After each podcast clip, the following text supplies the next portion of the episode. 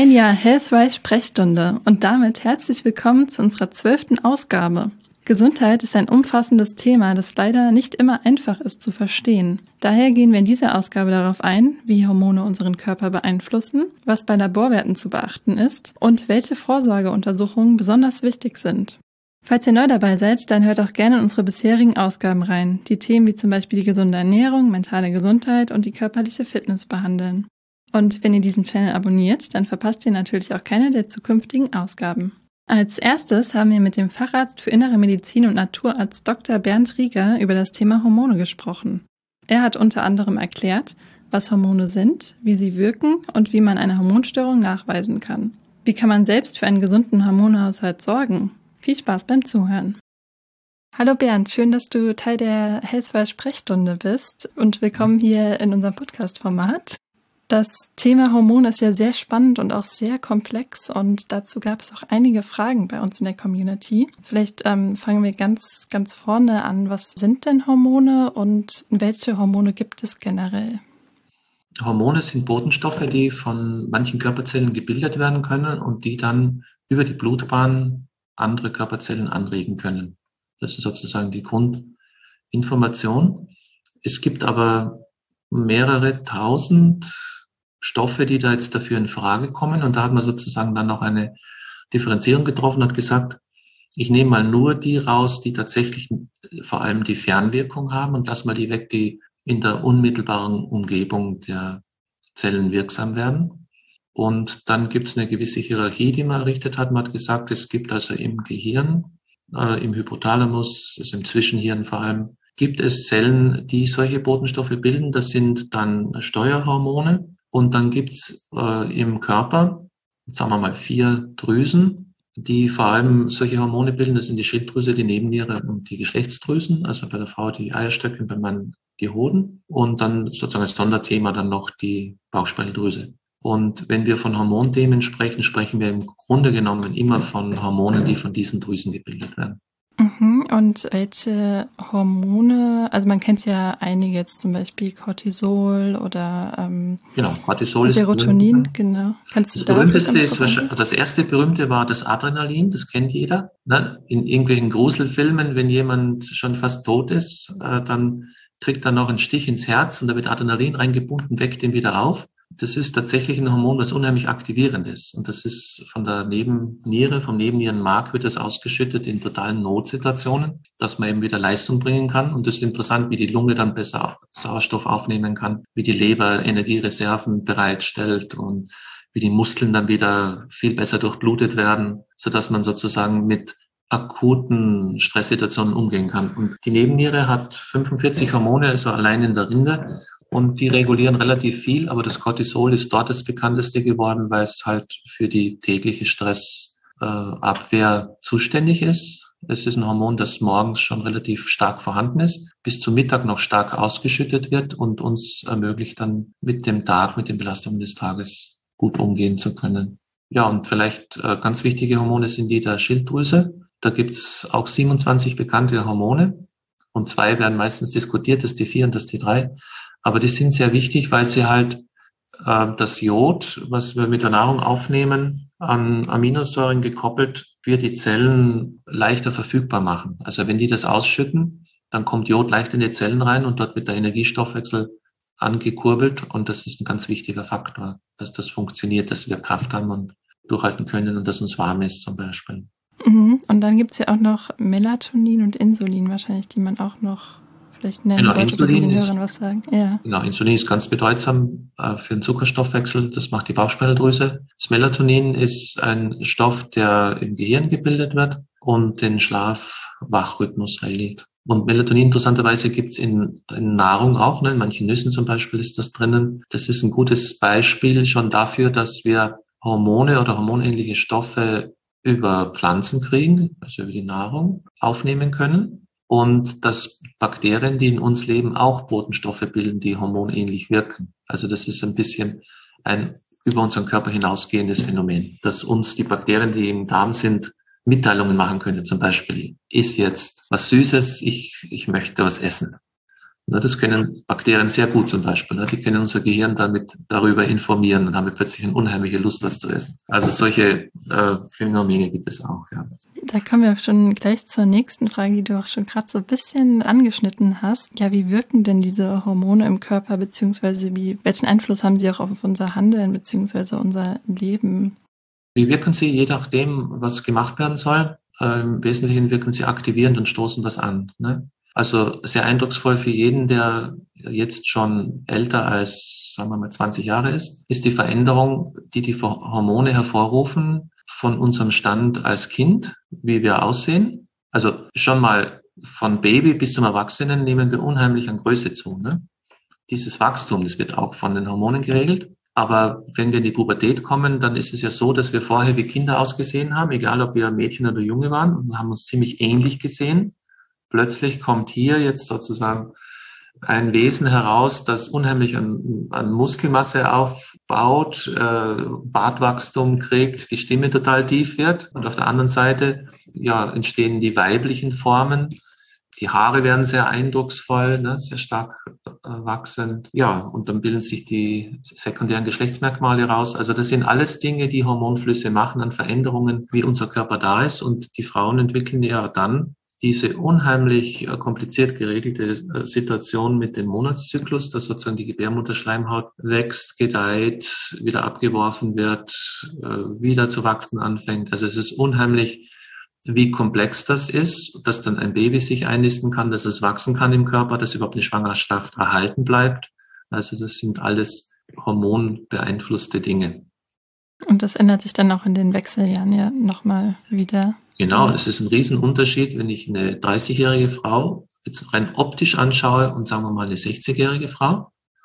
Ne? Wir nennen das oft älter aussehen. Ein Teil ist sicherlich auch durch, es gibt Altersveränderungen in dem Sinn auch.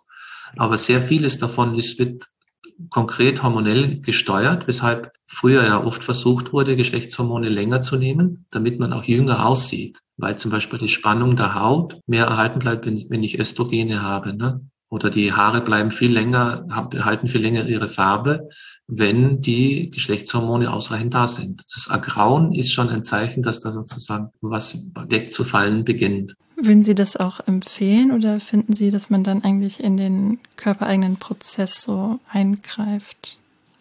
Ja, ich denke, dass Hormonbalance ein wichtiges Thema lebenslang ist. Ich kann in meiner Kindheit die Hormonbalance ziemlich gut halten, weil ich relativ größere Hormondrüsen habe als sonst im Leben. Also die Nebenniere ist auch viel größer, kann man schön sehen im Ultraschall.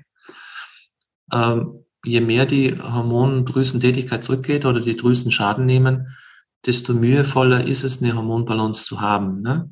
Und man muss halt verschiedene Kriterien entwickeln, um zu beurteilen, wo stehe ich da eigentlich. Wenn ich sage, ich bin dauernd erschöpft zum Beispiel, dann kann das an einer Nebennierenschwäche liegen und für die Hormonbalance brauche ich dann einfach da eine Anregung oder einen Ersatz von Nebennierenhormonen, damit ich mein Leben führen kann, so wie es ist. Ähnlich jetzt beispielsweise Gewichtsregulation. Ne? ähm, wenn, wenn ich wenig Schilddrüsenhormone habe, dann funktioniert jede Körperzelle schlechter und ist der Stoffwechsel langsam. Das heißt, ich werde immer dicker, fauler, depressiver äh, und mein Herz schlägt langsamer. Also ich habe, ich kann überall beobachten, was das fehlende Hormon mit mir macht. Und dann ist es natürlich schon sinnvoll zu sagen, ich versuche diese Hormone wieder so zuzuführen oder die Hormonflüsse wieder so herzustellen, damit ich mein Leben überhaupt leben kann, dass ich ich sein kann. Weil ein Mangel an Schilddrüsenhormonen macht zum Beispiel eine starke Reduktion meines Denkens. Ne? Ich fange fang an, Dinge zu verwechseln. Ich kann mich an bestimmte Dinge nicht erinnern. Aber ich habe auch emotionalen Einbruch. Ich, ich habe dann eine Depression zum Beispiel, ne? wenn das wenig äh, gebildet wird. Wenn die Nebenniere schwach ist, habe ich Angststörungen. Also man sieht schon, wie stark da die Hormonbalance tatsächlich einwirkt auf unser Leben. Worin liegt denn der Unterschied nochmal zwischen der Schilddrüsenunterfunktion und Überfunktion? In der Unterfunktion wird alles langsamer und bei der Überfunktion wird alles schneller. Das heißt, in der Überfunktion schlägt mein Herz schneller, ist mein Blutdruck auch höher, ist der Stoffwechsel beschleunigt, also der, der Umsatz, der Energieumsatz ist erhöht. Und das führt dann dazu, dass ich abnehme zum Beispiel. Ne? Das kann sein, dass ich so drastisch abnehme, dass man mich kaum mehr wiedererkennt äh, in dieser Überfunktion. Es ist mir heiß, ne? ich habe dann zu viel Schilddrüsenhormone, die den Körper wärmen. Dagegen, wenn ich zu wenig habe, dann friere ich halt leichter. Also dieses Thema, dass Frauen frieren, viel mehr frieren als Männer, das ist stark hormonell bedingt, weil die Frauen Östrogene haben, die eher kühlende Hormone sind, äh, bewässernde Hormone, und die Männer haben Androgene, das sind trocknende, wärmende Hormone. Das ist sozusagen die Grundvoraussetzung. Aber sehr viele Frauen, die merken das jetzt, mehr frieren als sonst, äh, die haben Schilddrüsenschwäche. Und, oder, oder ein Jodmangel einfach nur. Ne? Also sozusagen der Baustoff für die Schilddrüsenhormone fehlt und dann friert man davon leichter. Aber es ist schon ein gutes Beispiel dafür, wenn es ums Frieren geht, sind sich mehrere Hormone, mehrere Drüsen beteiligt, ob das funktioniert oder nicht funktioniert. Ne? Die Mischung macht es dann sozusagen, die harmonische Mischung des Ganzen. Wenn man dann nicht diese äußerlichen Symptome so kennt, ähm, beziehungsweise sie vielleicht auch gar nicht so feststellt im Alltag, wie lassen sich denn sonst die Hormonstörungen nachweisen? Sehr eingeschränkt mit Laborwerten, was aber im Praxisalltag eigentlich die Norm ist. Ne? Also man hat Probleme, sagt, mir geht's nicht gut, vielleicht habe ich eine Schilddrüse, dann geht man zum Hausarzt und der bestimmt TSH und er sagt, ah, das TSH ist eins, ist alles gut. Ja gut, das TSH ist halt nur ein Wert in einer unheimlich komplexen Situation, der, wenn er eins ist, auch mal ein Problem anzeigen kann.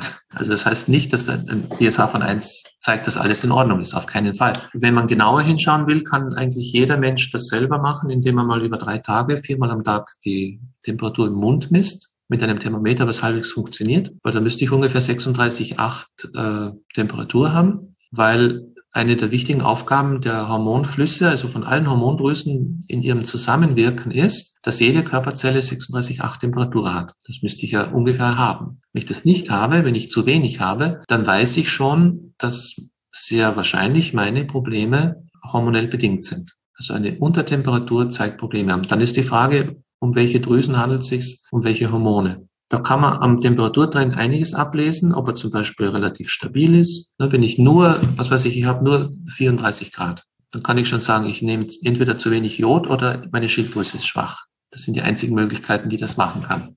Und wenn das so ist, dass ich manchmal normale Temperatur habe, aber immer wieder Einbrüche habe, dann wird es ein bisschen komplexer. Dann habe ich wahrscheinlich eine Nebennierenschwäche oder eine Nebennierenreizung. Das ist ein, ein zu viel oder ein Mangel an Nebennierenhormonen, zu denen aber auch dann die Geschlechtshormone gehören, weil bei genauerer Betrachtung sind die Geschlechtsdrüsen nur so Art Auslagerungen der Nebenniere. Ne, das sind ja Nebennierenhormone, die kommen drin vor. Und in der Kindheit haben wir die alle ziemlich in gleicher Menge gebildet. Und mit der Pubertät haben dann plötzlich die Eierstöcke bzw. die Hoden angefangen, ihre Hormone mehr zu bilden. Und wenn ich in die Menopause komme, also sagen wir mal, das gilt jetzt für beide Geschlechter, wenn ich, sagen wir, 60-Jährige anschaue, dann hat sich der Unterschied schon deutlich wieder reduziert, weil die Tätigkeit in diesen Geschlechtsdrüsen zurückgegangen ist. Beim Mann etwas weniger als bei der Frau. Aber wenn ich 80-Jährige nebeneinander stelle, das ist ziemlich gleich. Na, dann kann ich äh, mit Hormonbestimmung gar nicht sagen, ist es ein Mann oder eine Frau, weil die Spiegel ziemlich ähnlich sind. Und so gesehen geht die Blickrichtung immer auf die Nebenniere vor allem auf die Nebennierenrinde, bildet sie die Hormone, die wir zum Leben brauchen.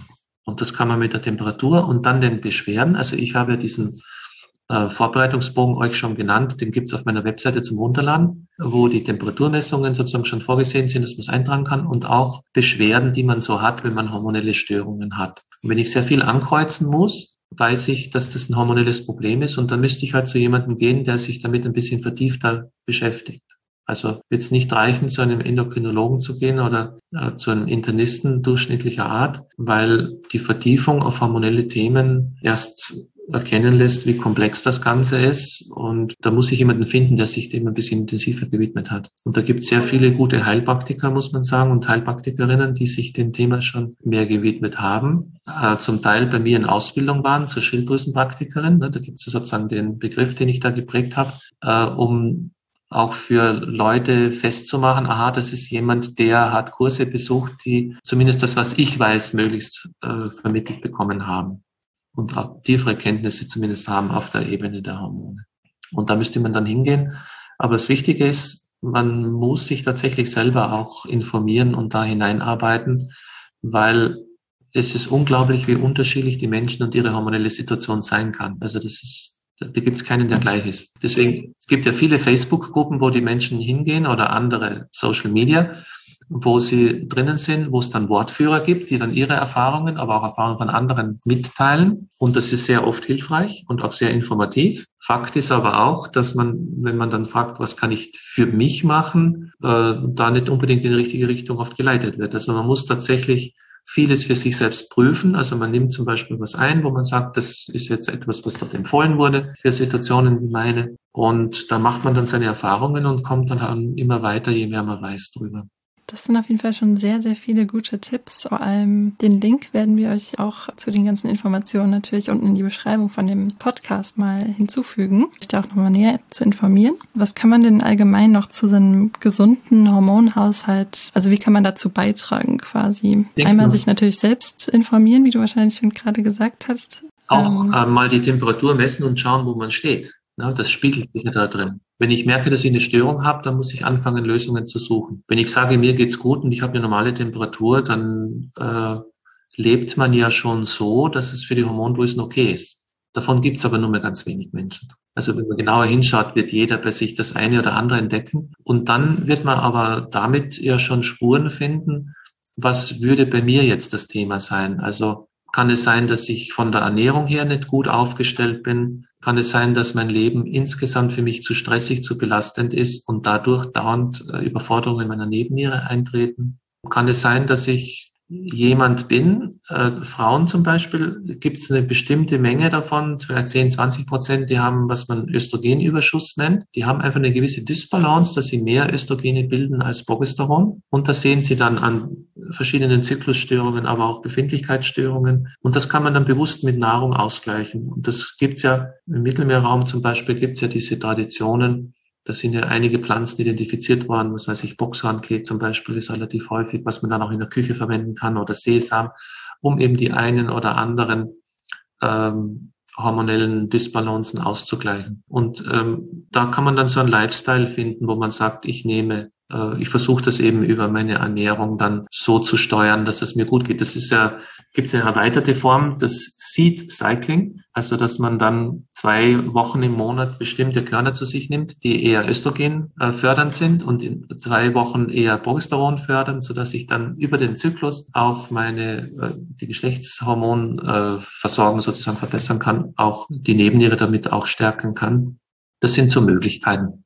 Mhm. Und äh, Jod hattest du ja auch schon erwähnt. Das genau. Wichtige Frage, wie viel Jod. Dann ja. die wichtige Frage, ob ich genug Vitamin D habe, weil man beobachten konnte, dass niedrige Vitamin D-Spiegel meistens Hormonprobleme machen. Und wenn ich den Vitamin D-Spiegel ein bisschen auf einen höheren Bereich gebe, dass dann sehr viele Beschwerden dann auch wieder verschwinden. Ähnlich ist es mit Eisen. Wenn ich einen Eisenmangel habe, dann funktionieren die Schilddrüsenhormone, die ich bilde, schlechter. Dann habe ich aber auch eine Blockade des Enzyms, was mehr aktive Hormone macht, weil das Eisen getrieben ist. Das heißt, ich kann sehr oft über Ernährung oder Nahrungsergänzung hormonelle Probleme positiv beeinflussen und auch lösen. Das Einzige, was nicht befriedigend oft läuft, ist, wenn ich eine Schilddrüsenentzündung habe, und die Schilddrüse ist schwach und klein geworden, dann brauche ich Hormone, um äh, dieses Defizit wettzumachen. Und dann kriege ich meistens L-Tyroxin als äh, pharmazeutisches Standardpräparat und kann das oft zu wenig umwandeln. Und das ist eben bei sehr, sehr vielen Menschen ein Problem, weswegen man dann eben oft Schilddrüsenextrakt zum Beispiel nimmt, um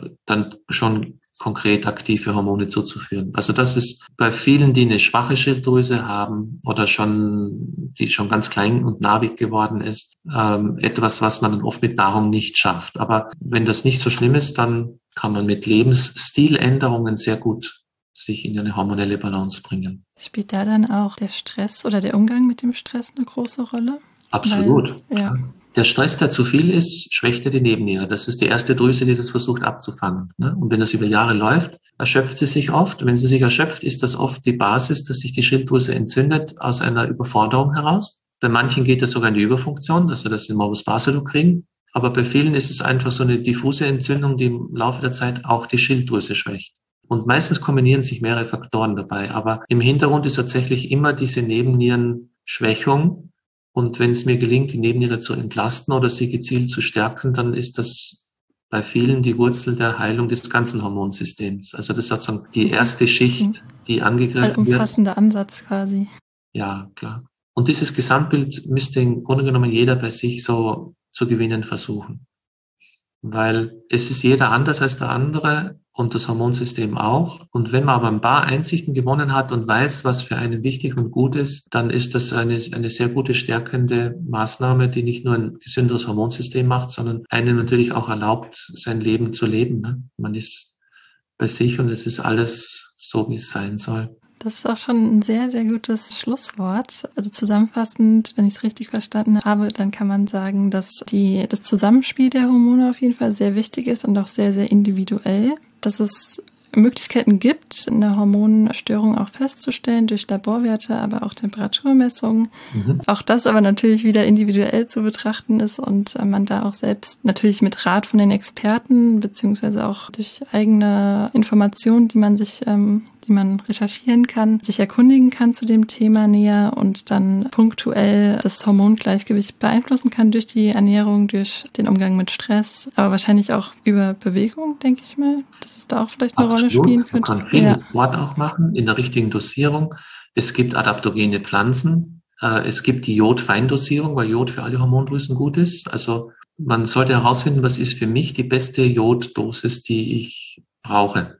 Das kann wenig sein, das kann viel sein. Und dann auch, wenn es einen Hormonersatz gibt, ein bisschen einen umfassenderen, zum Beispiel eine Kombination von Pflanzen, die hormonähnliche Wirkung haben. Und dann zum Beispiel Rinder- oder Schweineschilddrüse als Hormonersatz. Es gibt auch Nebennierenrindenextrakt. Also es gibt äh, eine breite Palette von Möglichkeiten. Aber das Wichtigste ist mir zu betonen, man spürt ja, was es mit einem macht. Ne? Also wenn ich ein Problem habe und ich nehme was, dann muss das Problem behoben werden und das spüre ich, ob das behoben wird. Und dann müssen wir weggehen davon, dass wir sagen, es müsste funktionieren oder ich habe jetzt sozusagen diesen Laborwert verbessert und deswegen müsste es mir gut gehen. Nee, das ist nicht so, sondern ich muss halt selber mit meiner eigenen Erfahrung prüfen, was für einen Wert das hat und was es mit mir macht und was ich brauche. Also auch da ist, spielt das Körpergefühl eine ganz, ganz große Rolle. Absolut. Das sind auf jeden Fall sehr, sehr viele äh, hilfreiche Tipps. Vielen Dank ähm, für das Interview, Dr. Bernd Rieger. Und ja, ich wünsche dir noch einen schönen Tag und danke für äh, die Informationen. Gerne. Tschüss. Ciao. Außerdem haben uns Labortechniker Attila Duja und der medizinisch-technische Laboratoriumsassistent Nico Lauer über das Thema Laborwerte aufgeklärt. Sie sind unter anderem auf die folgenden Fragen von euch eingegangen. Worin liegt der Unterschied zwischen dem großen und dem kleinen Blutbild? Was bedeuten die Abkürzungen beim Blutbild? Wie oft sollte man seine Laborwerte eigentlich checken lassen? Und welche Laborwerte sind gefährlich? Viel Spaß beim Zuhören. Ja, heute sind wir hier in der Healthwise Sprechstunde mit äh, Nico Lauer und Attila Duja und die beiden werden uns eure Fragen zum Thema Laborwerte und Blutwerte beantworten. Hallo Nico und hallo Attila, schön, dass ihr in der Healthwise Sprechstunde seid. Hallo Vanessa. Steigen wir gleich mal mit der allerersten Frage ein. Welche Laborwerte gibt es denn überhaupt? Das sind wahrscheinlich sehr, sehr viele, aber die kann man ja auch in unterschiedliche Bereiche irgendwie aufteilen. Was sollte man denn da auf jeden Fall so grundlegend wissen? Ja, also dann fange ich mal an. Wie du schon gesagt hast, es gibt so unglaublich viele Laborwerte und da den Überblick zu behalten, ist eigentlich relativ schwer. Man kann so ganz grob sagen, es gibt organspezifische Laborwerte, also wie zum Beispiel, wenn ich eine Krankheit vermute, die auf eine, ein geschädigtes Organ zurückzuführen ist, wie zum Beispiel die Leber oder die Niere, dann gibt es da einige Laborwerte. Es gibt systemische Laborwerte, wie zum Beispiel Entzündungswerte, die eher allgemein gehalten sind und für mehrere Organe ähm, stehen. Es gibt Spezialwerte, die dann hauptsächlich in den präventivmedizinischen Bereich reingehen. Das wären Vitamine, Mikronährstoffe und Spurenelemente zum Beispiel. Und dann gibt es eben auch noch so Werte, die man gar nicht hinter einem Labor vermutet, aber das wären zum Beispiel der Blutdruck oder auch EKG-Daten, kann man auch als Laborwerte bezeichnen. So kann man die ungefähr einteilen. Okay, ja, das ist ja schon mal auf jeden Fall ein guter Überblick. Das große und das kleine Blutbild, wo würden die da so reinpassen? Das wären wahrscheinlich dann die systemischen Blutwerte, richtig? Das wären eher so, so, ja, das ist, das ist zum Beispiel gerade so eine ganz knifflige Frage. Das Blut an sich ist ja auch ein Organ. Das kann man jetzt eher als organspezifischer Laborwert sehen, aber da ein Blutbild ja mehrere Werte umfasst, würde ich das jetzt eher zu den systemischen Laborwerten zählen. Wobei der kleine Blutbild immer so eine Standarduntersuchung beim Arzt ist, wenn man da hingeht und ähm, sagt, ja, man hat irgendwelche Beschwerden, egal welche Art von Beschwerden, dann sagt der Arzt ohnehin, alles klar, wir machen mal ein Blutbild, nehmen mal nüchtern Blut ab und dann schauen wir mal rein. Wenn man jetzt ähm, bei den Laborwerten nochmal reinschaut, wenn ich jetzt was Spezifisches habe, was, was theoretisch auf die also wenn ich meine Symptome dem Arzt erwähne, dann geht er da schon hin und dann kommt er nicht auf die Idee und sagt, okay, wir checken jetzt mal alles durch, was im Körper ist, sondern dann geht das schon spezifisch voran. Also gerade wie der Nico das ja auch gesagt hatte, äh, diese drei Kategorien, organspezifische Laborwerte und so weiter und so fort. Ja, je nachdem, wie die Beschwerden sind, sei es irgendwie von mir aus äh, tägliche Kopfschmerzen oder Schwindel oder wie auch immer, dann wird der Arzt nicht alle Laborwerte tatsächlich. Das muss man schon erwähnen. Also ich kenne keinen Arzt, ich war schon bei einigen, die dann mal gesagt haben, nee, wir checken jetzt mal alles durch. Das wird ein bisschen schwierig, ja. Mhm. Aber es gibt nicht nur organspezifische Laborwerte, es gibt ja auch viele andere Dinge. Es gibt ja auch diese akuten Notfälle, sage ich jetzt mal, wenn man in die Klinik kommt oder ähm, äh, zum Arzt geht, das sind wirklich extreme Beschwerden, dann gibt ja tausend Gründe, warum man da hingeht. Es eine Alkoholvergiftung zum Beispiel, dass man spezifisch nach dem Alkoholwert im Blut schaut äh, oder Allgemeinvergiftung in Drogen. So kann man es eigentlich vielleicht noch mit kategorisieren. Und äh, genetische Faktoren auch. Ne? Also wenn jetzt familiär bedingt was bekannt ist, was ja vielleicht zu einer Faktor 5 Mutation, das ist so eine Blutgerinnungsstörung oder eben andere Krankheiten häufig in der Familie vorkamen, dann nennt man das dann genetische Diagnostik im Labor. Dann guckt der Arzt schon spezifisch danach und nimmt dementsprechend Proben ab, damit man das nachweisen kann bei einem Labormediziner oder Genetiker. Genau. Mhm. Und diese, also Leberwerte wären ja dann auch sehr organspezifischer Wert. Und was versteht man unter diesen Kreatininwerten? Kreatinin, das ist ein Produkt des Muskelstoffwechsels. Also das wird auch über die Niere ausgeschieden wieder. Und das zeigt mir quasi eine, eine Schädigung der Niere an. Aber zum Beispiel wenn ich jetzt viel Sport mache, Bodybuilder werden da zu nennen, die haben prinzipiell einen sehr hohen Muskelanteil und da steigt der Wert natürlich dann ins Extreme nach oben. Das wäre dann der, das mhm. Enzym Kreatinkinase, nennt sich dieses Enzym, was dann im Muskelstoffwechsel steigt. Der Kreatininwert zeigt mir dann aber auch eine Schädigung der Niere an. Okay, also ist das dann theoretisch auch wieder organspezifisch? Das wäre organspezifisch, ja. genau. Ah, okay.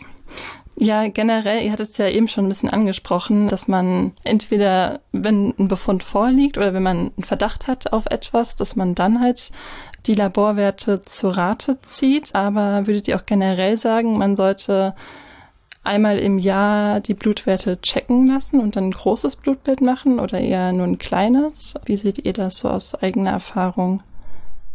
Ja, also ich finde, wenn man sich alle zwei Jahre, wenn man sich gesund fühlt, äh, die Laborwerte mal checken lässt, finde ich eigentlich persönlich, ist, äh, ist meine Meinung eigentlich in Ordnung. Aber ja, das Blutbild, das hängt auch vom Hausarzt ab, was der sagt und was man für einen Hausarzt eben auch hat. Gell? Weil einfach kurz vorbeigehen, klingeln, sagen, ich möchte Blutwerte checken lassen. Wenn man es bittet, macht er das bestimmt natürlich gerne. Aber natürlich bei jeglicher Art von Symptomen würde man das auf jeden Fall machen lassen. Und sonst würde ich immer nur versuchen, alle zwei Jahre dahin zu gehen und sich untersuchen zu lassen. Und dann aber auch das große Blutbild? Das ah, das würde der, äh, das wäre, glaube ich, der nächste Schritt jetzt gewesen. Also kleine Blutbild ist, glaube ich, die gängige Untersuchung, sage ich jetzt mal, der Arzt macht. Und wenn da halt schon mal Auffälligkeiten sind, dann geht er in den nächsten Schritt, macht dann das große Blutbild oder eben organspezifische Laborwerte, wie auch immer. Aber die meisten Auffälligkeiten beginnen mit dem kleinen Blutbild. Und das ist so der gängige Standard, damit man da rangeht und geht relativ schnell. Man nimmt einfach Blut ab und wird zum Labor geschickt. Am nächsten Tag hat man schon die Ergebnisse. Also es ist, glaube ich, das Gängige. Oder Nico? Also ich denke so klassisch könnte also, man eigentlich schon meinen. Es gibt ja auch im Sozialgesetzbuch Paragraph 25 ist es, glaube ich, ich bin mir jetzt nicht hundertprozentig sicher. Da steht eben auch drin, dass jeder Bundesbürger das Recht hat, sich einem Blutcheck-up zu unterziehen, sobald er das 18. Lebensjahr vollendet hat, einmal jährlich. Ähm, wie es der Atti schon sagt, ähm, wenn man sich gesund fühlt und keine Beschwerden hat, muss man das ja nicht zwingend machen. Und wenn man sich einmal im Jahr, einmal alle zwei Jahre einfach mal durchchecken lässt und eben das kleine Blutbild reicht vollkommen aus, sich erstmal einen Überblick zu verschaffen, ähm, dann vielleicht noch ein, zwei, drei andere Laborwerte, wie mal kurz die Leber, die Schilddrüse. Das hängt natürlich auch davon ab, wo man denn gerade lebt. Also ähm, zum Beispiel mehr in der südlichen Region von Deutschland ist das Wasser nicht so mit Jod angereichert. Also es fehlt eher Jod und ähm, die Schilddrüse braucht nun mal Jod, um gut arbeiten zu können. Und dass man da mal drauf schaut, es kommt natürlich auch drauf an, ob man schon familiär vorbelastet ist. Wenn schon eine Erkrankung bekannt ist, dann sollte man auch mal regelmäßiger draufschauen aufs Blut, ob tatsächlich da noch alles in Ordnung ist. Und man kann so ganz grob sagen, Ähm, Blutbilder oder allgemein Laborwerte werden dazu rangezogen, um erstmals eine Diagnose zu stellen. Man schätzt so, dass ungefähr etwa zwei Drittel aller Diagnosen anhand der Laborwerte gestellt werden. Ähm, es zeigt einem aber auch einen Krankheitsverlauf an, also eine Prognostik von einer bestimmten Erkrankung. Da wäre zum Beispiel das Thema Krebs zu nennen. Ähm, oder eben auch eine Therapiekontrolle. Also wenn zum Beispiel eine Krankheit besteht, der Arzt therapiert mit diversen Medikamenten und dann sollte man regelmäßig mal das Blut checken, ob der pathologische Wert, also der krankhaft veränderte Wert, wieder in den Normalbereich zurückgeht. So kann ja. man das ungefähr sagen. Also wenn man sich gesund fühlt und keinerlei Beschwerden hat, keine Vorerkrankungen, reicht ein, zweimal im Jahr so einen kleinen Checkup zu machen. Vor allem, man muss auch sagen, man darf sich auch mit den Werten nie verrückt machen, oder? Ich, jetzt machst du einmal ein kleines Blutbild, da hat du kleine Veränderungen und äh, ich hatte selber schon den Fall gehabt, dass man mal, ich habe eben diesen Blutcheck mal in Anspruch genommen, bin dann zum Arzt gegangen, dann wurden die Leberwerte bei mir getestet und äh, unter anderem und dann waren die halt etwas erhöht und dann viel Drama. Und wenn du einen coolen Arzt hast, dann sagt er, hey, wir schauen das mal später nochmal an. Und ähm, ein halbes Jahr später war es so, dass wieder alles normal war. Also im Endeffekt, wie gesagt, wenn man sich zu häufig testet, obwohl man sich so gesund fühlt, darf man sich dann halt auch nicht verrückt machen, wenn man minimalste Änderungen auf dem Blutwert sieht. Vor allem, wenn der Arzt sagt, ja, ja, ist alles in Ordnung, dann passt es auch wahrscheinlich. Ja. Aber man muss aber auch dazu sagen, einige Laborwerte unterliegen halt auch gewissen Tagesschwankungen. Und ich kann auch selber als Patient ähm, so viel Einfluss auf meine Laborwerte nehmen, sei es mit der Ernährung, ja. sei es mit Sport, sei es durch Medikamente, durch, durch Kaffee trinken. Ähm, die Liste ist unendlich lang. Ähm, ja. Kann ich tatsächlich auch Einfluss auf meine Laborwerte nehmen. Und das kann natürlich auch mal zu gewissen Schwankungen führen, dass mal ein Laborwert nicht in der Norm liegt und dann gilt es halt darum, dass man sich eben, ja, dass man weiß, dass eben gewisse Faktoren Einfluss auf meine Laborwerte haben können. Und man sollte immer mit einem Arzt drüber sprechen, dass er einem auch die Angst nimmt. Man sollte sich eben nicht verrückt machen, wie es der Attila auch sagt. Das ist nämlich ganz gefährlich. Und wichtig, nicht immer gleich googeln. Ähm, da kann man sich auch, ja, ja. Da kriegst du die schlimmste Krankheiten halt mit raus, als du googelt. und es ist halt immer auch nur eine Momentaufnahme. Also, genau, das ist wie so eine Art genau, Fotografie, das sollte man kann man auch, eigentlich mhm. sagen. Ja. Okay, ja, wenn man dann diese ganzen Blutwerte hat, ähm, welche sollte man denn da auf jeden Fall kennen oder wofür stehen denn auch die gängigsten Abkürzungen? Ähm, das ist eigentlich gar nicht so einfach zu beantworten, wenn diese Abkürzungen, das sind meistens immer irgendwelche Enzyme, die eben in den entsprechenden Organen vorkommen, wie zum Beispiel, wenn wir uns einen Leberwert GGT heißt der zum Beispiel, der heißt Gamma-Glutamyltransferase. Das sagt einem natürlich erstmal gar nichts. Und dann sollte man halt im Prinzip wissen, es ist ein Leberwert die Biochemiker oder auch die Mediziner wissen dann auch noch, wo dieser, dieses Enzym in der Leberzelle lokalisiert ist und bei was für einem Schweregrad einer Schädigung der Wert dann auch nach draußen ins Blut rauskommt. Aber ganz häufig ist es auch so, dass die Laborwerte abgekürzt werden nach dem, dem Ort, wo sie eigentlich ähm, ja, produziert werden. Aber es ist leider nicht immer ganz so einfach. Ja, zumal muss man auch sagen, ähm, weil die Frage ja auch noch da war, mit was sind die wichtigsten Blutwerte, das hängt davon ab, ähm, was für eine Fragestellung, also mit, mit, mit, mit welcher Anforderung man zum Arzt auch natürlich geht. Ja. Das ist eigentlich sind alle Werte wichtig, wenn man es mal so grob sagen kann, finde ich. Aber ähm, ein paar sind da natürlich auch unwichtig irgendwie. Die haben keinen Einfluss drauf, was da, was da mit einem passiert in den Symptomen. Also ja, im Endeffekt diese Abkürzungen, es gibt äh, zum Beispiel das Hämatokritwert, wo jedes Labor seine eigene Abkürzung benutzt, also HCT, HK, T oder HK, das ist immer unterschiedlich. Ich glaube, so eine richtige Norm gibt's eigentlich gar nicht. Ähm, der Nico meinte ja, jetzt unter den Biochemikern gibt's diese klassischen Abkürzungen, ja, das stimmt. Und ich glaube, die sind auch einheitlich weltweit, oder Nico? Dass die da, äh, man könnte jetzt mit Amerika über die Abkürzungen sprechen oder irgendwelchen anderen Ländern, man könnte es verstehen, sage ich jetzt mal in der Hinsicht. Aber so die gängigsten, die, die Frage allgemein, was die wichtigen Blutwerte sind, das, das, das, das ist schwer zu beantworten, finde ich. Ja, das ist. Ja, das kommt natürlich halt auch immer drauf an, was man für Probleme hat, was man ja, für Beschwerden ja. hat, mit was man sich beim Arzt vorstellt. Manchmal untersucht der Arzt einen gewissen Blutwert, wo man sich denkt, hä, das hat doch gar nichts damit zu tun, aber der Arzt liegt halt ja. dann richtig mit seinem Verdacht und tatsächlich, ich habe Kopfschmerzen und plötzlich ähm, ist zum Beispiel meine Niere funktioniert nicht mehr richtig und das ist dann halt dieses Wissen, was dann die Ärzte auch haben und was die eigentlich auch benötigen natürlich. Ja. Mhm. Also da sollte man dann auf jeden Fall den ärztlichen Rat wieder vertrauen und die Werte beeinflussen sich wahrscheinlich auch punktuell gegenseitig, was dann natürlich für den Laien vielleicht auch schwer ist zu verstehen oder nachzuvollziehen. Also, ähm, hm. ja. Medizin ist leider nicht ja. ganz so einfach, dass wenn ich Kopfschmerzen habe, habe ich Kopfschmerzen oder wenn ich Bauchschmerzen habe, habe ich Bauchschmerzen, sondern es gibt so viele verschiedene Arten von Schmerzen und so ist das eben auch mit den Laborwerten. Wie du sagst, die beeinflussen sich gegenseitig und ähm, ja. ja, man muss sich eigentlich immer einen Gesamtüberblick verschaffen.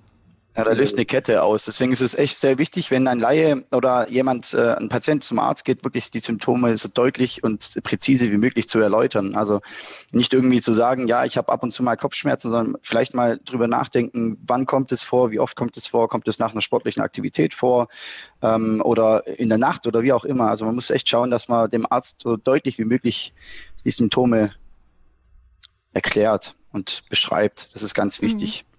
Damit man dann auch die Ursache natürlich viel besser äh, feststellen kann. Ja. Ja. Mhm. Ähm, ja, dann gibt es ja auch noch die Leberwerte. Welche sind denn da wichtig, beziehungsweise was bedeuten die?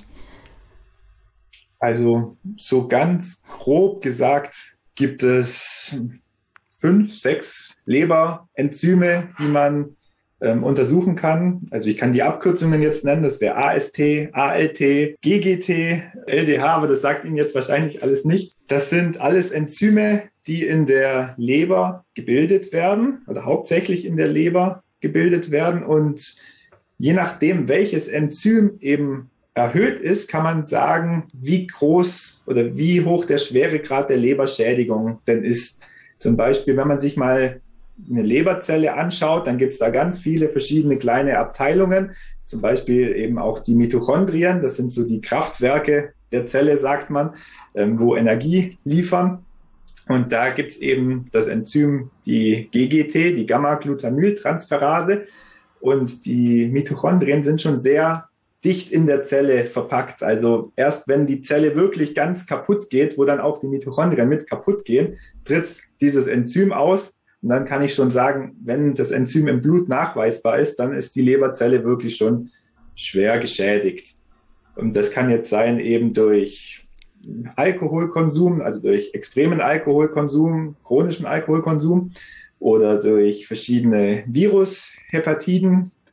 Und ja, es gibt so viele Ursachen, warum denn jetzt eben auch meine Leber geschädigt sein kann. Viele Medikamente oder Drogen, man sagt ja so allgemein, die Leber ist so die Stoffwechselzentrale im Körper. Alle Medikamente, alle, alles, was ich konsumiere, muss irgendwann mal in gewisser Weise durch die Leber durch und wird dort verstoffwechselt. Und da kann halt auch viel schief gehen. Und ähm, welcher Wert weist dann beispielsweise auch auf die Fettleber hin?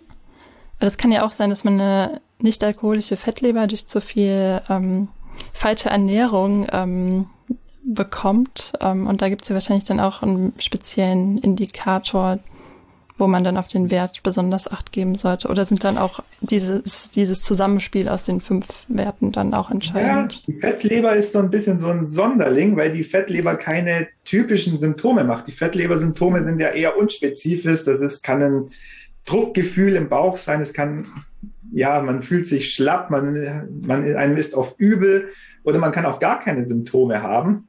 Und da ähm, ist es natürlich erstmal schwer, auf die Leber zu schließen. Deshalb der Arzt wird natürlich erstmal die Laborwerte sich anschauen, eben diese genannten Leberenzyme. Und die können erhöht sein, müssen aber nicht. Und da werden dann auch noch andere diagnostische Verfahren rangezogen, wie zum Beispiel eine Ultraschalluntersuchung oder allein schon das Abtasten der Leber. Normalerweise spürt man die Leber ja nicht, die befindet sich unter dem rechten Rippenbogen. Und bei einer Fettleber kann es schon mal sein, dass die ähm, dann tastbar ist. Ähm, es gibt ja, es gibt Rechenwerte im Labor. Also man kann mit diesen Laborwerten, die man bestimmt hat, kann man auch rechnen. Ähm, da gibt's den Fettleber-Index, den Fatty Liver Index auf Englisch. Ähm, und das ist dann eine Formel, ich weiß ich jetzt leider auch nicht auswendig, aber ich glaube, da spielen dann eben diese Leberenzyme, der BMI spielt dann noch, also der Body Mass Index spielt dann eine Rolle mhm. und die setzt man ins Verhältnis und dann kommt dann ein bestimmter Wert raus. Der gibt einen dann Auskunft, ist eine Fettleber auszuschließen oder könnte es vermutlich eine Fettleber sein. Aber wie gesagt, mit, allein mit dem Labor ist es relativ schwer, eine Fettleber zu diagnostizieren. Da spielen dann andere therapeutische Verfahren noch eine wichtige Rolle. Ja. Ja, das ist auch nochmal gut zu wissen, weil gerade dieses Thema der Fettleber ja auch so spannend ist, weil es halt so schwer greifbar ist oder schwer feststellbar ist. Das waren äh, auch schon alle Fragen, die wir hatten. Vielen Dank an euch, dass ihr uns da so ein bisschen Licht ins Dunkle gebracht habt. Und zusammenfassend kann man sagen, es ist auf jeden Fall empfehlenswert, immer mal wieder das, die Blutwerte checken zu lassen. Man sollte sich aber auch nicht verrückt machen und auf jeden Fall den Arzt konsultieren und ja nicht selbst googeln, um ja selbst Werte zu interpretieren. Und das Thema ist auf jeden Fall sehr, sehr vielfältig und spannend. Und wer noch mehr dazu erfahren möchte, der schaut doch gerne bei uns im Bleibt gesund Podcast rein oder auch in dem Buch Laborwerte einfach erklärt von den beiden. Und äh, ja, danke euch für das Interview und habt noch einen schönen Tag. Danke auch. Danke ebenfalls. Tschüss. Ciao. Ciao. Abschließend erläutert Zahnarzt Dr. Jürgen Prater unter anderem, was man unter Vorsorgeuntersuchung versteht, welche seiner Meinung nach besonders wichtig sind und worauf man bei der Interpretation der Ergebnisse besonders achten sollte. Viel Spaß auch hier beim Zuhören. Der eine oder andere von euch hat sich sicherlich schon mal mit dem Thema Gesundheitsvorsorge bzw. Vorsorgeuntersuchungen beschäftigt, aber da herrschen bestimmt auch noch einige Fragen und die haben wir jetzt auch vorbereitet, da die ja von euch eingegangen sind. Und äh, dazu haben wir Dr. Jürgen Prater im Gespräch. Wir freuen uns sehr, äh, dass du Teil der Healthwise Sprechstunde bist. Hallo, Herr Dr. Prater. Ja, hallo Vanessa. Dann steigen wir vielleicht mal ganz, ganz am Anfang ein. Ähm, was versteht man denn unter Vorsorgeuntersuchungen und warum sind sie wichtig? Naja, wie der Name schon sagt, die dienen der Vorsorge. Das heißt also nicht äh, der Behandlung einer Erkrankung, eigentlich auch nicht der Diagnose, sondern es ist mehr eine prophylaktische, präventive Maßnahme, um vielleicht Krankheiten zu erkennen, äh, rechtzeitig, bevor sie große Probleme machen. Da gibt es ja wahrscheinlich auch eine sehr, sehr große Anzahl an verschiedenen Vorsorgeuntersuchungen. Könntest du da mal einen kleinen Überblick geben? Ja, es gibt, äh, gibt eine Menge. Also zum Beispiel die urologische Vorsorgeuntersuchung. Dann soll man ja regelmäßig zum Augenarzt gehen. werden auch Vorsorge macht, zum Beispiel Augendruck gemessen und so weiter. Dann äh, für Frauen besonders wichtig oder sagen wir mal besonders bekannt ist die Vorsorgeuntersuchung auf Brustkrebs durch Mammographie, also das sogenannte Mammographie-Screening. Dann ist natürlich bekannt die Vorsorge gegen schwarzen Hautkrebs, also Melanome durch Absuchen von dunklen Flecken auf der Haut. Äh, dann auch äh, wirklich bedeutend und für mich am wichtigsten ist die Darmkrebsvorsorge, weil die am meisten bringt, aber da können wir noch drüber reden. Oder auch zum Beispiel die professionelle Zahnreinigung mit Kontrolle der Zähne und Reinigung. All das gehört in den Bereich äh, Prophylaxe oder Prävention. Und die sind dann auch zum Teil ja für verschiedene Altersgruppen empfohlen. Würdest du auch sagen, dass die Empfehlungen, die auch von der gesetzlichen Krankenkasse bestehen, auch so sinnvoll sind? Oder würdest du da zum Teil auch sagen, okay, man sollte vielleicht dann doch noch öfter vorsorgen oder den Zeitraum ja, variieren? Das kommt darauf an, inwiefern die einzelnen Maßnahmen überhaupt sinnvoll sind. Das ist nämlich durchaus nicht gegeben. Äh, und andererseits ist natürlich das Risiko zu erkranken mit fortschreitendem Alter wird das höher. Das heißt also äh, zum Beispiel Darmkrebs wird von der Krankenkasse die Darmkrebsvorsorge äh, ab 50 ähm, bezahlt. Wenn man es vorher haben will, muss man selber bezahlen. Ähm, aber wie gesagt, es gibt etliche Maßnahmen, die einen Haufen Geld kostet, aber bei denen der Effekt außerordentlich gering ist, sodass man sich fragt, warum macht man das überhaupt? Und welche würdest du da dazu zählen? Ja, eben zum Beispiel dieses Mammographie-Screening. Die, der Aufwand ist gewaltig. Das kostet Unsummen. Und der Effekt ist tatsächlich so, dass von 1000 Frauen in zehn Jahren, die sich also alle, man macht es alle zwei Jahre, also fünfmal, eine entdeckt wird, in zehn Jahren von 1000 eine entdeckt wird, die mit Brustkrebs hat, wo man es sonst nicht entdeckt hat. Dem stehen aber ein Haufen gegenüber, bei denen man etwas übersieht oder die die Diagnose bekommen, es könnte in ihrer Brust was nicht in Ordnung sein, äh, dass die dann Probeexzisionen machen und so weiter, obwohl dabei nichts rauskommt. Es geht so weit hin, dass man Frauen schon Brust abgenommen hat und hinten nach hat sich herausgestellt, es war völlig unnötig. Also ich, ich würde davon abraten, ich habe meiner Frau davon auch abgeraten, es bringt definitiv nichts. Oder dann könnte man ja auch vielleicht so eine Zweitmeinung einfach noch zusätzlich empfehlen. Ähm, naja, es, um es geht weniger um die Meinung, ja, sondern es äh, gibt da ja objektive Untersuchungsbefunde, die man vielleicht verschieden interpretieren kann. Aber äh, letztendlich zählt doch der Erfolg sozusagen. Also kann man mit dieser Maßnahme definitiv Brustkrebs bei Frauen einschränken, die Todesfallquote senken. Und das ist so gut wie überhaupt nicht vorhanden. Also ein Promille, eher, die neuere Untersuchungen gehen eher von einem halben Promille aus. Ähm, Erfolg. Dem steht aber ein immenser apparativer Kostenaufwand entgegen und wie gesagt so viele Fehldiagnosen, äh, die Frauen dann in Angst und Panik versetzen, wo es gar nicht notwendig hm, interessant. Das habe ich auch so noch nie bedacht, ehrlich gesagt. Weil ja, man ja immer diese Empfehlung von der Krankenkasse dann irgendwie bekommt und dann darauf baut, dass es dann eigentlich eine sinnvolle Maßnahme ist, beziehungsweise ja, dass man ja, halt auch ähm, ja. der am meisten dazu geforscht hat und wirklich umfangreiche Studien vorgelegt hat mit sehr vielen. Es ist ein, ein Däne namens Peter Götzsche und der hat äh, das Ergebnis äh, plakativ so zusammengefasst. Der wirksamste Weg für eine Frau nicht zur Brustkrebspatientin zu werden, besteht darin, nicht zum Screening zu gehen. Also das ist ganz eindeutig, es bringt nichts. Ja. Was anderes ist Darmkrebsvorsorge. Die bringt definitiv etwas. Und zwar vor allem deswegen, weil man bei der Inspektion der Darmschleimhaut irgendwelche verdächtigen Veränderungen, Polypen oder, oder Drüsengeschwülste, sogenannte Adenome, ähm, gleich mal vorsorglich entfernen kann. Das ist in einem von fünf Fällen, etwa kommt das vor. Ob daraus jemals was Bösartiges entstanden wäre, ist fraglich, vermutlich auch selten, aber die Entnahme ist unproblematisch und man hat das Risiko ausgeschaltet. Und deswegen hat auch die Darmkrebsvorsorge, nach seitdem wie viel gemacht wird, also die Darmspiegelung, äh, definitiv und signifikant zu einer Abnahme der Darmkrebsinzidenz und der Darmkrebstodesfälle geführt. Und der Darm ist ja auch insgesamt sehr, sehr wichtig für unsere Gesundheit, und unser Immunsystem. Deswegen ist das Absolut. auf jeden ja, Fall etwas, ja. was man im Auge behalten sollte.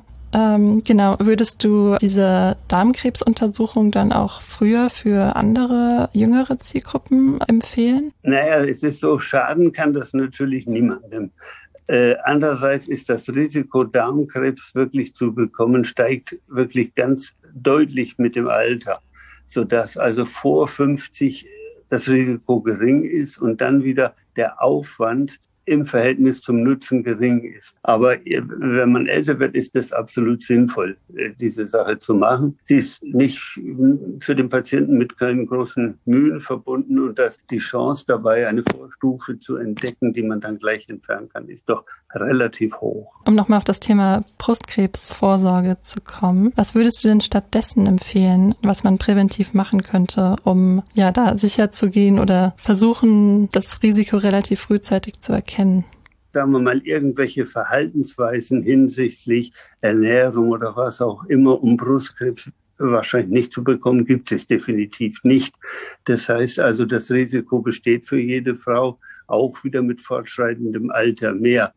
Ähm, da dieses Screening nichts bringt, ist eigentlich die einzige Maßnahme, die eine Frau selber machen kann, ist ihre Brust abzutasten. Das sollte man aber mal gelernt haben. Also das, äh, man sollte wissen, worauf man da achten muss, äh, irgendwelche Verhärtungen und so. Das kann dann mein Gynäkologe sicher zeigen.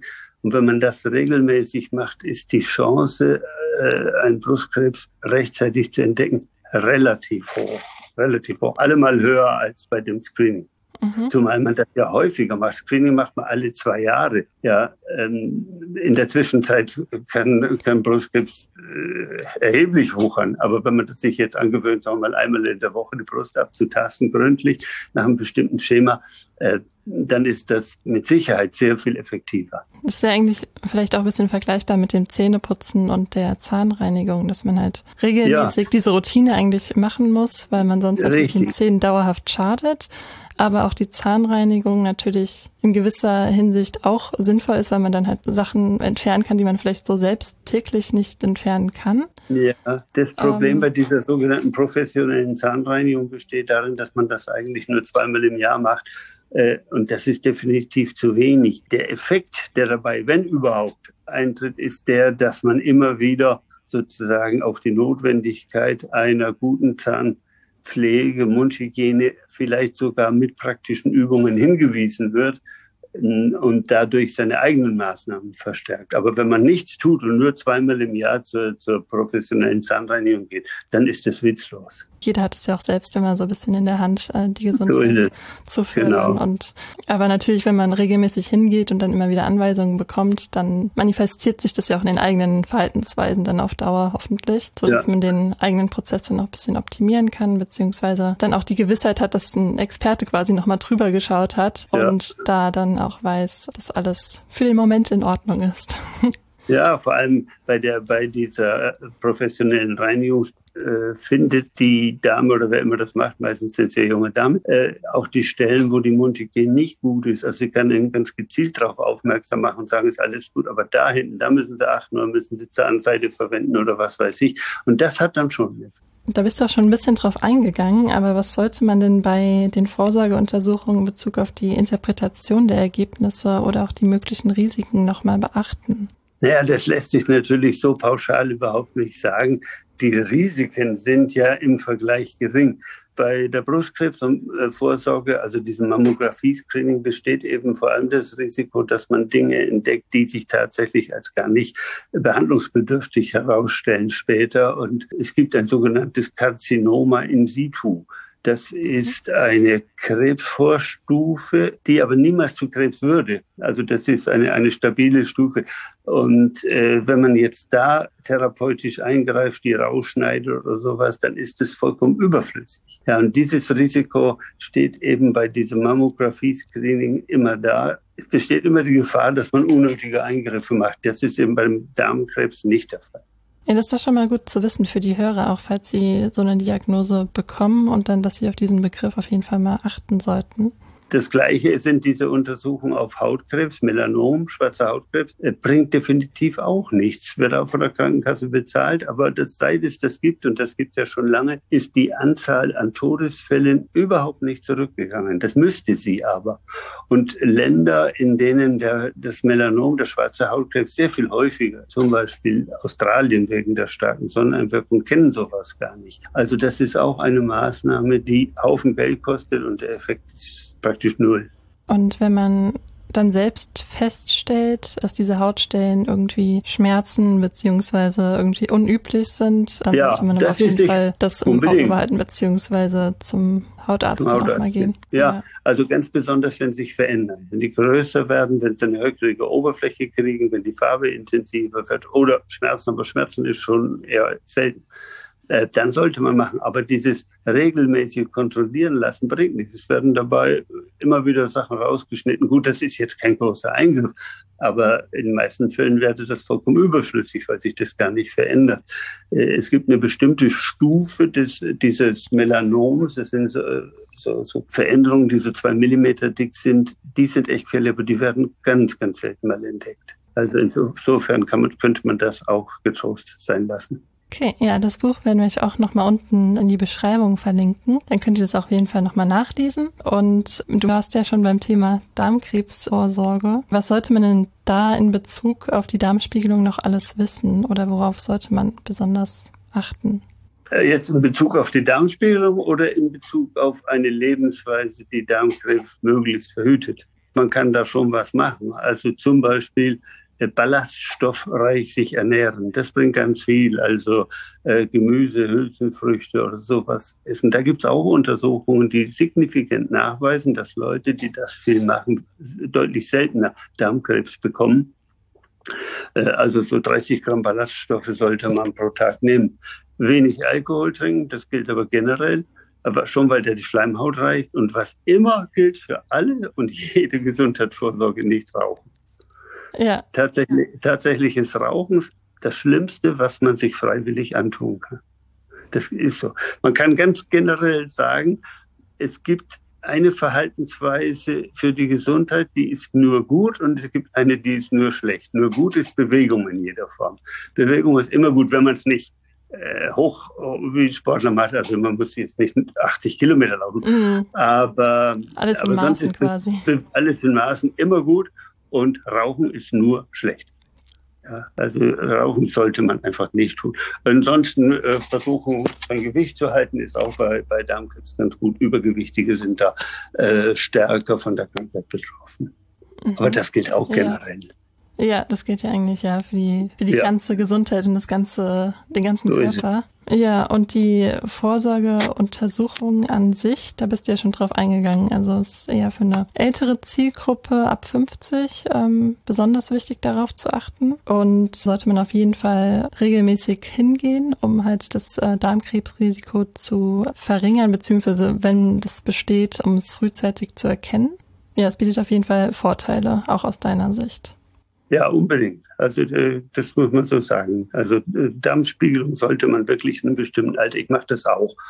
Wobei alle zehn Jahre reicht. Also das heißt nicht, dass man da jetzt zweimal im Jahr ähm, das machen muss. Aber das sollte man tun. Es ist kein großer Aufwand und man kann damit sich wirklich was Gutes tun. Alle anderen Fragen, urologische Vorsorgeuntersuchung bei Männern zur Entdeckung von Prostatakrebs ist auch so eine Sache. Da sind die Meinungen äh, unterschiedlich. Auch die Studienlage ist da nicht eindeutig. Hast du noch irgendwas anderes, was du unseren Hörern gerne mit auf den Weg geben möchtest, um ihre Gesundheit zu stärken? Naja, wie gesagt, ich habe schon gesagt, viel bewegen und nicht rauchen. Das sind wirklich mal die, die beiden, äh, in deren Klammer alles steht. Ja, dass man sich dabei äh, gesund, gesund ernähren soll, möglichst. Also Ernährung ist ja so ein, ein großes Thema, was in meinem Buch auch einen großen äh, Rahmen einnimmt, einen großen Umfang aber ein, ein sehr fragwürdiges, weil sich da die Empfehlungen permanent ändern. Also immer das, was als heute als gesund gilt, wird andermal verteufelt und umgekehrt. Man kann wohl sagen, solange man sich ausgewogen ernährt und irgendwelche Exzesse vermeidet, kann man da nicht so furchtbar viel falsch machen. Zeitlang galten die Fette als Übeltäter, jetzt ist mehr der Zucker, das wird sich auch wieder ändern.